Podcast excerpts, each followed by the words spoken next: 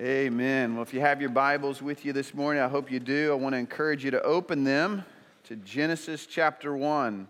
We're going to look this morning at verses 26 through verse 31. In Genesis chapter 1, beginning in verse 26, and we'll be looking to the end of the chapters. You're finding your place there in God's Word. I want to remind you of a mission trip opportunity that we have coming up.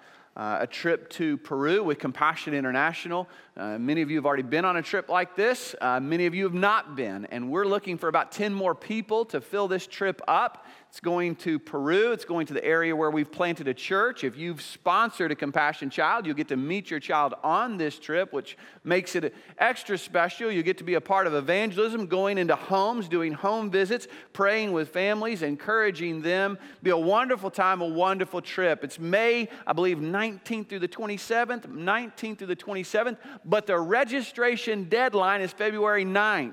So if you're thinking or praying about this trip, you need to let us know soon. You can contact uh, Brian Rothrock or Pastor Kelly Hughes. They'll get you all the information. But I just want to encourage you if you have any thought towards that, or maybe your schedule's changed and you're able to go now and previously you weren't able to go, uh, you need to sign up for this trip. You'll be blessed by it. And so I want to encourage you to do that.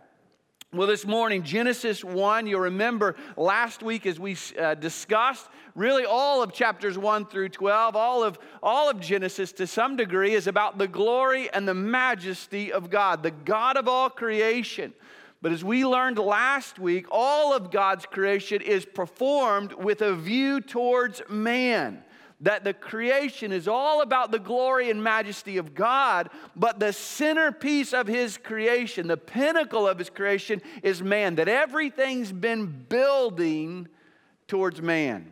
And this is so critical because when we started, really, we said that the primary question is where did all this stuff come from and why does it appear to have order and design. And we found out in the beginning, God created. It finds order and design, the God who made it. But importantly, and just as importantly this morning, a second question that we need to ask ourselves is what is man? Where did I come from? What is my purpose? Or do I even have a purpose? Does my life have meaning? It's a critical question that everybody has to ask themselves at some point or another. And your answer to that question, what is man, has huge implications for your life. You remember David in Psalm 8 said, When I consider your heavens, the works of your fingers, the moon and the stars which you have ordained, what is man that you should take thought of him, or the Son of Man that you should care for him? Remember David as a, a shepherd, probably out every night with his sheep, and he would look up at the moon and the stars and the vast expanse of God's creation, and he would say, What am I? In light of all this, who am I? I think David also understood there's a difference between me and those sheep. That there's a dignity given to me that the rest of creation doesn't know. What am I? Who am I? And he finds an answer, doesn't he? And his answer is found in God. His answer, in fact, is found in Genesis 1.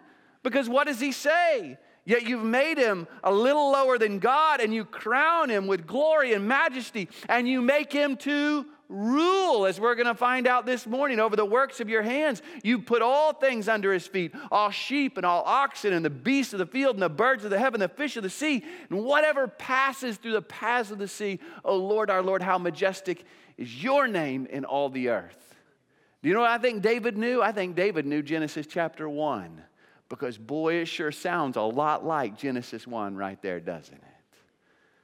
You know, David found meaning and purpose and fulfillment in the eternal personal God of all creation. And I'm here to tell you today, with all honesty, with all sincerity, until you have established the infinite reference point of God in your life, you will never know true joy and fulfillment. Until you have established the infinite reference point of God in your life and who He is as the Creator God, you'll never know true joy and fulfillment. Let me give you some examples. Bear with me, a long introduction, but we're going to move, uh, try to bite off a little shorter of a passage this morning because I want to set this up. Brad Pitt, um, several years back, did an interview with Rolling Stone magazine. I want you to hear what he said. This is kind of him assessing life. Listen to what Brad Pitt said. He said, Man, I know all these things are supposed to seem important to us the car, the condo, our version of success. But if that's the case, why is the general feeling out there reflecting more impotence and isolation and desperation and loneliness? He says, If you ask me, I say toss all this. We got to find something else. Because all I know is at this point in time, we're headed for a dead end, a numbing of the soul, a complete atrophy of the spiritual being. And I don't want that. And the interviewer says, so, so if we're headed towards this kind of existential dead end in society, what do you think should happen? And Brad Pitt says, Hey, man, I don't have those answers yet. The emphasis right now is on success and personal gain. But then he says, But I'm sitting in it, and I'm telling you, that's not it.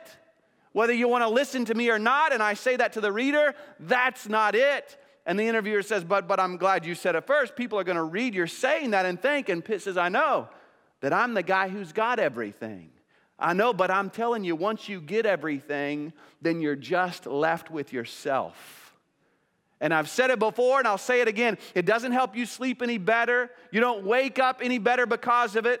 And no one's gonna wanna hear that. I understand it. I'm sorry that I've gotta be the guy to say it, but I'm telling you, that's not it. Wow. Well, let me give you another example. Super Bowl weekend, Tom Brady is not playing in the Super Bowl. Amen. Amen. We can praise God for the Tennessee Titans eliminating him. But he deserves a little press this morning. He's been in every Super Bowl the past three years, so I thought I'd give him a little press. Listen to his perspective. This was years back, he'd already won three championships. But listen what he had to say in this interview. But with all that money, fame, and career accomplishments, we were surprised to hear this from him. Why do I have three Super Bowl rings and and still think there's something greater out there for me? I mean, maybe a lot of people would say, hey man, this is what it is. I reached my goal, my dream, my life is me, I thank God. It's gotta be more than this. What's the answer? I wish I knew. I wish I knew. I love playing football and I love being the quarterback for this team. And but at the same time, I think there's a lot of other parts about me that I'm trying to find. Powerful. If you if you've got a chance to ever see the fullness of that video, it's powerful. He almost says the exact same thing as in the fullness of the interview. He says, "All that stuff that I've got doesn't help me sleep any better at night."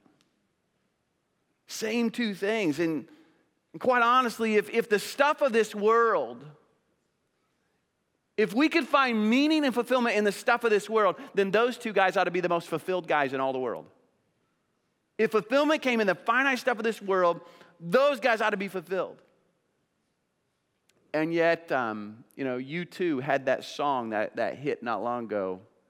I still haven't found what I'm looking for and everybody out there searching for meaning, ultimate meaning and purpose. But listen to me when you cut yourself off from God, when you eliminate God from the picture, you are just left with yourself and the stuff of this world. And whenever you try to find purpose and meaning in the stuff of this world, it's like a dog chasing its tail. And every now and then we may think that we've caught meaning or fulfillment, but sooner or later we come to the realization that we're just sinking our teeth into our own finite selves. And not only are the accomplishments disappointing, but oftentimes they become very painful. And I'm here to tell you today the only place you'll find ultimate meaning and purpose in life is in a personal relationship with the eternal God of all creation.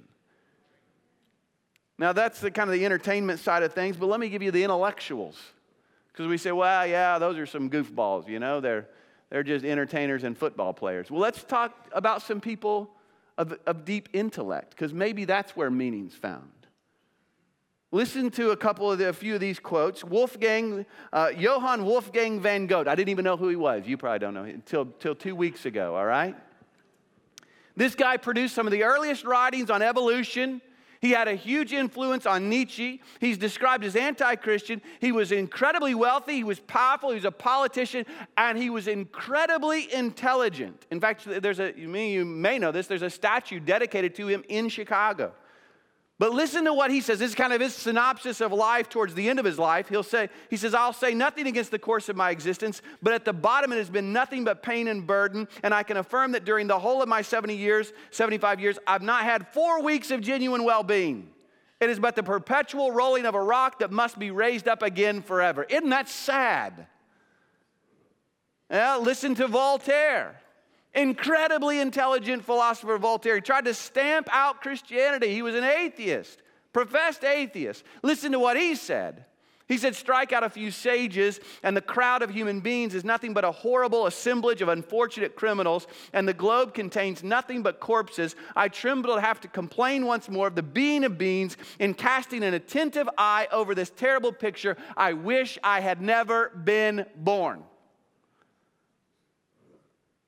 Mark Twain, who was at best a deist, believed that God created the world, but had, God had no real involvement in the affairs of man. Railed against religion. Listen to what he says. And this is just a small portion of a much larger quote that's even more depressing than what I'm giving you here. But listen to this. He says, The burden of pain, care, misery grows heavier year by year. At length, ambition is dead, pride is dead, vanity is dead, longing for release is in their place. It comes at last, the only unpoisoned gift ever had for them. And they vanished from a world where they were of no consequences, where they, they achieved nothing, where there was a mistake and a failure and a foolishness where they have left no sign that they have existed, a world which will lament them a day and forget them forever. Then another myriad takes their place and copies all they did and goes along with the same profitless road and vanishes as they vanish to make room for another and another and a million other myriads to follow the same arid path through the same desert and accomplish what the first myriad and all the myriads that came after it accomplished nothing. Now, doesn't that make you want to get out of bed in the morning? But I'm just telling you, the more I read of this stuff, the more you take atheism out to its logical conclusions, the more you take evolution and Darwinism out to their logical conclusions, you know what they come to? And they will tell you flat out your life is nothing. You are a blob of goo. You are just a biomechanical machine that has impulses like an animal. No meaning no fulfillment. Now, compare that. Let me just give you a few individuals who loved Christ, who had a personal relationship with God. Listen to them. This is at the end of their life. Missionary Adoniram Judson, first missionary to Burma. And by the way, this guy lost everything. He had nothing. In the eyes of the world, he was a failure. He left nothing behind. Listen to what he said. I'm not tired of my work. This is at the end of his life as he is about to die. I'm not tired of my work, neither am I tired of the world. Yet when Christ calls me home, I shall go with the gladness of a boy bounding away from school. Wow. John Wesley told his loved ones, The best of all, God is with us. Farewell, farewell.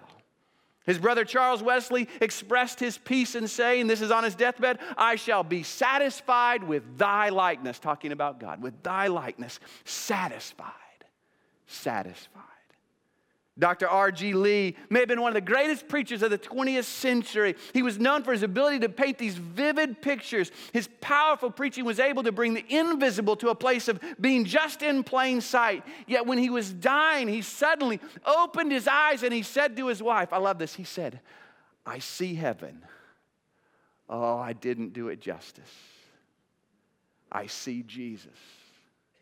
I didn't do him justice. A few hours before entering the homeland, Dwight L. Moody caught a glimpse of the glory that was awaiting him and awakening from sleep. He said, Earth recedes, heaven opens before me. If this is death, it is sweet. There's no valley here. God is calling me, and I must go. His son was standing by his bedside and said, No, no, Father, you're dreaming. No, said Mr. Moody, I'm not dreaming. I've been within the gates, I've seen the children's faces. A short time elapsed following what seemed to be the death struggle, and he spoke again This is my triumph. This is my coronation day. It is glorious. And I use these opposite ends of the spectrum to tell you today the difference between nothing and purposelessness is a cutting yourself off from the eternal God of all creation. And in a personal relationship with the God of all creation, we find life, we find meaning, we find purpose, we understand who we are, and we have hope that this world doesn't know. The difference is our understanding of who God is and who He made us to be. So, as we look at these brief verses this morning, you know what we're going to learn? We're going to know who created us. And we're going to know who loves us and what He intended us to be and what He intended us to do. So, let's just read this passage, then we're going to make some comments about it. Look with me at verse 26. He said, Then God said, Let us make man in our image according to our likeness, and let them rule over the fish of the sea, and over the birds of the sky, and over the cattle, and over all the earth, and over every creeping thing that creeps on the earth. And God created man in his own image. In the image of God, he created him. Male and female, he created them. And God blessed them, and God said to them, Be fruitful and multiply, and fill the earth and subdue it, and rule over the fish of the sea, and over the birds of the sky, and over every living thing that moves on the earth. And then God said, Behold, I've given you every plant yielding seed that is on the surface of all the earth, and every tree which is fruit yielding seed, and it shall be food for you. And every beast of the earth, and every bird of the sky, and everything that moves on the earth which has life, I have given every green plant for food. And it was so. And God saw all that He had made, and behold, it was very good. And there was evening, and there was morning the sixth day. Father, we ask you to bless the study of your word this morning, God, enliven our hearts and open our eyes to the truth and the principles of this text so that we better understand who you are and who you have created us to be. We pray this in Christ's name. Amen. Now, as we have been seeing, as we've walked through chapter one, we're learning more and more about who God is. You know, we wouldn't know anything about God unless He chose to reveal Himself. He must reveal himself. And what he's revealed himself in here is his word, and we're learning more about God. And one of the first things that we see in verse 26, in fact, right off the bat, we see a very clear and a very important attribute of God, and that is that God is plural. Verse 26, then God said, Let us. It sticks out as a sore thumb. You can't miss it. Let us make man in our image, according to our likeness. Three times, right there in the very first phrases of this verse, we learn something new about God. And we've, we've seen glimpses of this, haven't we? We've seen that the Spirit of God was moving over the surface of the deep. And so there's been glimpses of the fact that, that God is plural, but right here, it's fleshed out further. And by the way, the further you go in Scripture, the clearer it becomes until the New Testament is most fully revealed in the person of Jesus Christ. But right here, we learn that God is plural, that in fact, He is three He is Father, Son, and Holy Spirit. And listen to me this morning, this is foundational. This is not secondary. This is not tertiary. This is critical. This is foundational revelation. Because if God is not plural, we might be tempted to believe that God created us because he was lonely. We might be tempted to believe that God wanted somebody to commune with, and so he made man. Listen to me, if God creates us because he is lonely, then God has a weakness. And if God has a weakness, then he is no longer God. But what do we learn right here? We learn that God has never been alone. He is eternally loving, He is eternally tender, He's eternally relational. In other words, God didn't create us to fill some kind of void in His life because He was lonely. He has been eternally triune. But then we look down to verse 27, and what do we see? In verse 27, and God created man in his own image. In the image of God, he created him. Male and female, he created him. Now, what sticks out there in, in, verse 26, we got plural. Then all of a sudden, now here we switch back to what? The singular. You don't have to be an English major to understand this. It's very clear, it's very plain in the text. What's going on here? What's wrong? Did God miss out on the grammar class? What happened here? And we know that God is very intentional in what he says, isn't he? Every word is God breathed, it's perfect, it's inerrant, it's pur- purposeful, it's intentional. So, what do we learn about right here? Well, we learn that while God is plural, he is God in three persons, he is also one. This is amazing. Right here within the Godhead, God is telling us there is unity in the midst of diversity. Right here, we see the primitive uh, beginnings of one of our, our most foundational doctrines the doctrine of the Trinity. And, uh, you know, one of the questions I am most frequently asked is Pastor, would you explain the Trinity to me? And listen, every explanation and every analogy that I've ever heard given for the Trinity always falls woefully short. And oftentimes it borders on heresy. We've got to be very careful. See, the world wants us to bring God down to our own level. What I often tell people is if I could explain it to you fully, He wouldn't be that big of a God. But here's what we know Scripture teaches very clearly that God is three distinct persons God the Father, God the Son, God the Spirit. They are all co equal, they are all co eternal, and they are all God. And yet, God also says they are all one in essence. What a powerful, powerful doctrine. And I long ago stopped trying to explain it. And long ago, I even stopped trying to fully comprehend it. And I've just decided to worship in the glory of the God that we know, who is God three persons, blessed Trinity. And now, you know what's so amazing in this? Now, in a triune God, we have somebody to correspond ourselves to. Because out of this plurality, isn't this interesting? God could have let us in on the fact that He's plural earlier in the text, couldn't He have? But He waits to tell us about His triune nature until the point that He comes to create man. And so, out of this triune God, we're going to learn a lot about ourselves, aren't we? So, let me give you a few things that we learn about God coming out of this. Number one, we learn that God, that we are made in the image of God. We're made in the image of God. What does this mean? It means that you and I were created to be a graphic image of the Creator, a formal, a visible, and an understandable representation of who God is and what God is like. We reflect the image of God in this world, that in what God is infinitely, we are finitely.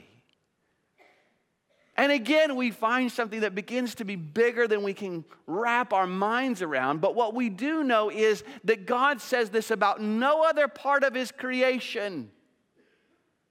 There's no other aspect of His creation that is said to be made in His image. In fact, in every other part of creation, it's impersonal. Um, it's almost like God is dictating information to us. Let there be light, and it was so. Let there be the earth and the sea, and it was so. Let there be animals, and it was so. But when he comes to man, what does he say? Let us make man in our own image. Do you see the picture there? It, was, it would be like if you asked me to tell me, tell me, Pastor Chad, chronologically about bringing your son Wyatt home. Well, we, we looked at the room, we established a room, and it was so, and we decided the, the flooring wasn't quite right, so we put flooring down, and it was so, and we didn't like the paint color, and so we, you know, we picked a color, and it was so, and we needed a crib, and it was so. But then, then came the day, and this boy that we had prayed for, and we longed for, and we loved before he was born, then he arrived. Do you see the difference? That all of a sudden, with the creation of man, God gets very personal. There's a personal connection with you and I that He has with no other part of creation. There's personhood here, there is dignity here. not just for the man, but for both the man and the woman. In verse 27, it says, In the image of God, He created him, male and female, He created them. And what do we learn about the woman? That she is an equal of man. And we're learning more and more about who we are through the Godhead and the Trinity.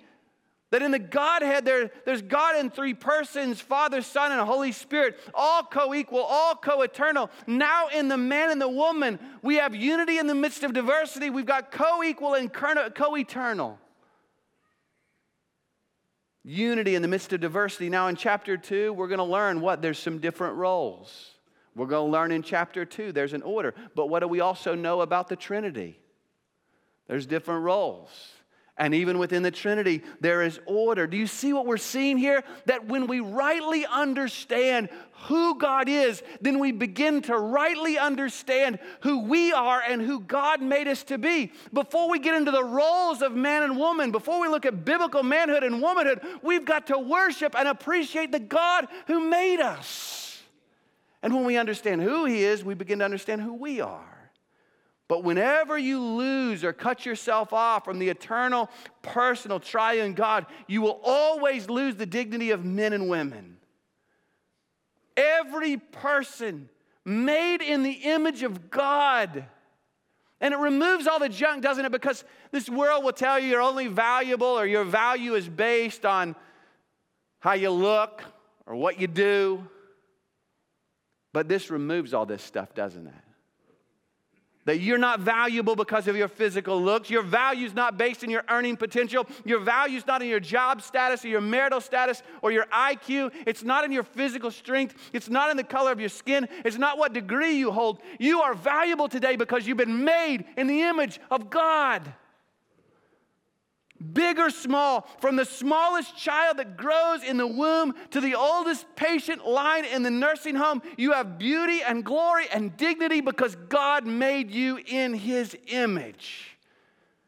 And this has huge implications for our life. You may wonder why do we hold so dearly to the sanctity of life? This is why, because that child that grows in the womb is as valuable to the heart of God as the president or any other individual in this world because they're made in the image of God and God loves them and we ought to love them and we ought to protect them. Huge implications. But we only know this in as much as we begin to understand who God is and who He made us to be. Being made in the image of God gives us so much understanding. We don't have time to go into all of it this morning. But we understand we're made in the image of God. We understand why we are the way we are, aren't we? we why are we relational? What's the, what's, the, what's the worst thing you can do to a person? What's the worst punishment you can give them? Put them in isolation. Person will go crazy. Why? We're relational because God is relational. We're made in His image. Why, why do we long to communicate in one way, shape, or form? We long to communicate with people, don't we? Not just to be around them, but to communicate with them. Why do we long to communicate? Because God loves to communicate. You can't read the Bible and not see that God speaks. Over and over again, we serve a God who speaks, and we long to communicate and to speak. Why are we creative? We don't like to just color inside the boxes we like to design things, we like to personalize things. Why do we do that? Because God is a creative God. And it moves on down to the mind and the intellect and the soul. And as we find out who God is and we understand ourselves, we begin to understand that we have value and meaning and purpose. Not only do we find out who we are, but we find out what He made us to do. In, in, in verses 26 and 28, we, we realize that God made us to rule. Listen, God made us to be kings and queens. That's what we were intended to be. The old Puritans used to say that, that man was God's vicar, man was God's vice regent, ruling in the stead of God. That God established us as rulers, as managers over that which He created. And He gives that to no other part of creation. You're to rule over it and subdue it. And I believe there's innately, instinctively in us a desire to rule over the earth. Why do I have a buck hanging on my wall in my office? So I can tell you that buck was big and fast, but I was smarter than him. why, why do we long to do things like climb mountains? Why does anybody sign up to climb Mount Everest? You can't do anything when you get there. Most people die. And you've got men and women signing up, paying big bucks. Why? So that they could point to that mountain and say, I conquered it. Why are we the way we are? Because God has given us a purpose innately in, inside of us to rule. Not only are we made to rule, man is made to multiply. In verse 28, we see it over and over again, but, but verse 28 very clearly, it's a command be fruitful and multiply. That this is overwhelming. We have the great privilege of bringing forth other image bearers who then go out and continue God's rule on the earth. It's why we spend so much time training up parents because what we're intended to do is bring up children who bear God's image in the world and establish his reign over the earth. What a great privilege. And not only that, we see what man is made to worship. In verse 29, then God said, Behold, I've given you every plant yielding, uh, every plant yielding seed that's on the earth and every tree. And he goes on. That everything we have comes from God. That you don't see cattle out in the field before they start munching on grass. You don't see them bend their knees and clasp their hands, do you? Thank you, God, for this grass. No, but we as individuals, what do we do? And if we don't, we probably ought to start, by the way. Because we're a people who, before we, as I like to say in our house, before we dive in like a bunch of heathens and just start chomping away at food, we're a group of people who do what? We pause. And we were reminded that we would have nothing apart from the grace of God. And everything that He has given to us, He's supplied for us as the pinnacle of his creation. Do you see the picture here? In fact, verse 31, he saw that all he made it was good, it's very good, not just good. Now he says he sees all of it. He steps back from it and says, It's very good. You have a beautiful picture here. All, all of this has been moving towards the pinnacle and the crown of his creation, which is man who is made to rule and made to worship him and to continue his reign on the earth. It's a powerful picture. And yet, what do we do? We look at the earth and we look at the world and we look at our lives as they are today, and what do we say? Something's gone wrong, right? Because, boy, this is a powerful picture here as we see and we look at man as he was intended to be. And by the way, when I say man, I'm talking about mankind, man and woman. But we see this and we say, what happened? And the short answer is that sin happened. See, the picture that we have here in Genesis is a picture of man's innocence. Walking in perfect fellowship with God and with each other, as we're going to see in the, in the following weeks. But God, He placed them in a garden. He gave them an opportunity to cultivate that garden, to be kings and queens, and He gave them a choice to obey or disobey. And what will the man and the woman choose? They'll choose to disobey. Isn't this an amazing God who will not force this man and this woman to follow him, but will give them choice? I've often wondered what did the angels think? God, what are you doing here? I'm going to give them a choice. You're going to give them what? I'm going to give them a choice. And their sin, listen, we're all descendants of Adam and Eve. Their sin has infected every one of us. And this world is desperately broken. And the results of this, in this place of fallenness, we went from a place of innocence to a place of fallenness due to the sin of man. And now, the author of Hebrews says in Hebrews 2 8, he put all things in subject to him, but now we do not see all things subject to them. We were made to rule, but from Genesis 3 on, we're not ruling, we're running, aren't we? Because all of a sudden, this creation that was perfectly made with man in view, it's all corrupted now. And little things like little viruses that we're finding out We are man made in the image of God, but now a virus can take us out. And animals can kill us. And tornadoes can kill us. And earthquakes can kill us. And man was intended to rule, now he's on the run. He was intended to worship. But now, what do we know? We are naturally inclined to do what? Not to bend the knee, but to rebel. Man now has a heart that's inclined to rebel against God. It's so interesting to me. What do we see in the world? We see that man longs for God, but we don't want his sovereignty, do we? Uh, we this, this past week, with the passing of Kobe Bryant, when these tragedies come, and they are tragic, all of a sudden, what do you see? You see men and women longing for a God who loves them. But at the same time, while their heart wants God, their flesh wants evolution and Darwinism. They don't want anybody telling them how to live.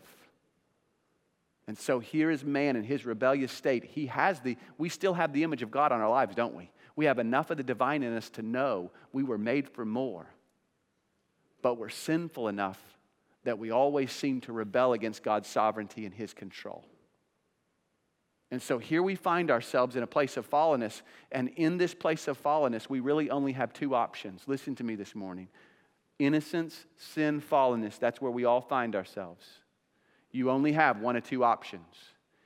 You can continue in a state of fallenness and never return to God through faith in His Son Jesus.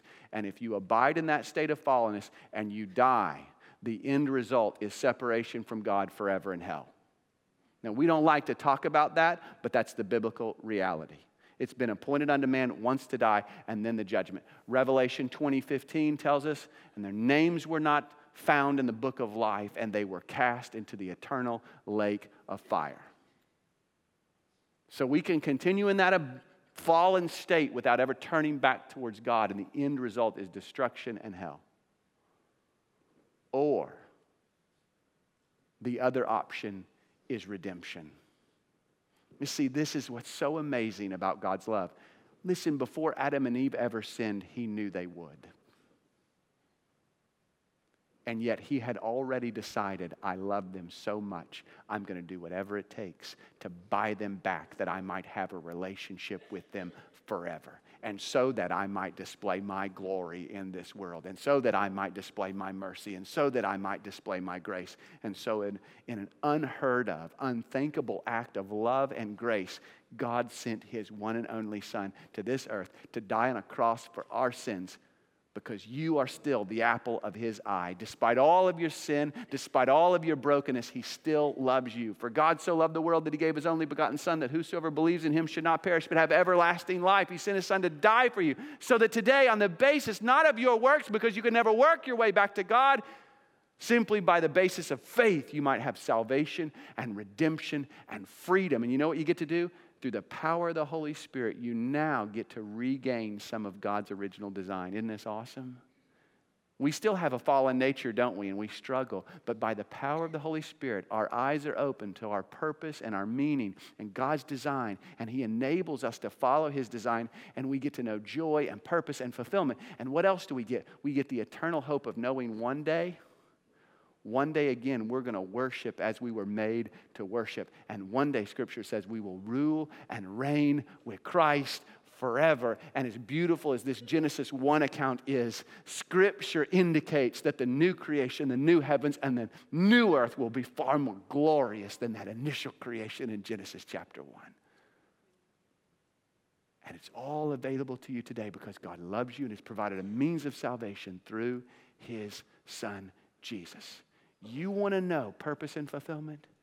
Find a relationship with the eternal personal God who made you through faith in his son Jesus. Let me pray for us. Father, we thank you that you're the God of all creation, Lord of heaven and earth. You made us, God. We're fearfully and wonderfully made. Made in your image, the apple of your eye, the crown of your creation. And yet we're broken and we're sinners And God, you could have just decided to start over. You could have thrown us out, cast us away forever. But we bore your mark. We were yours.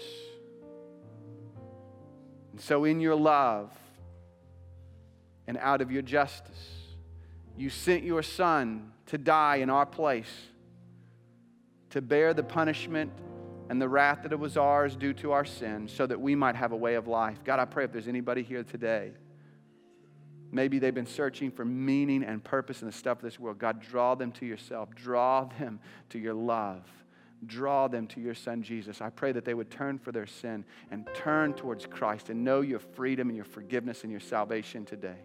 And we pray this all in Christ's name. Amen.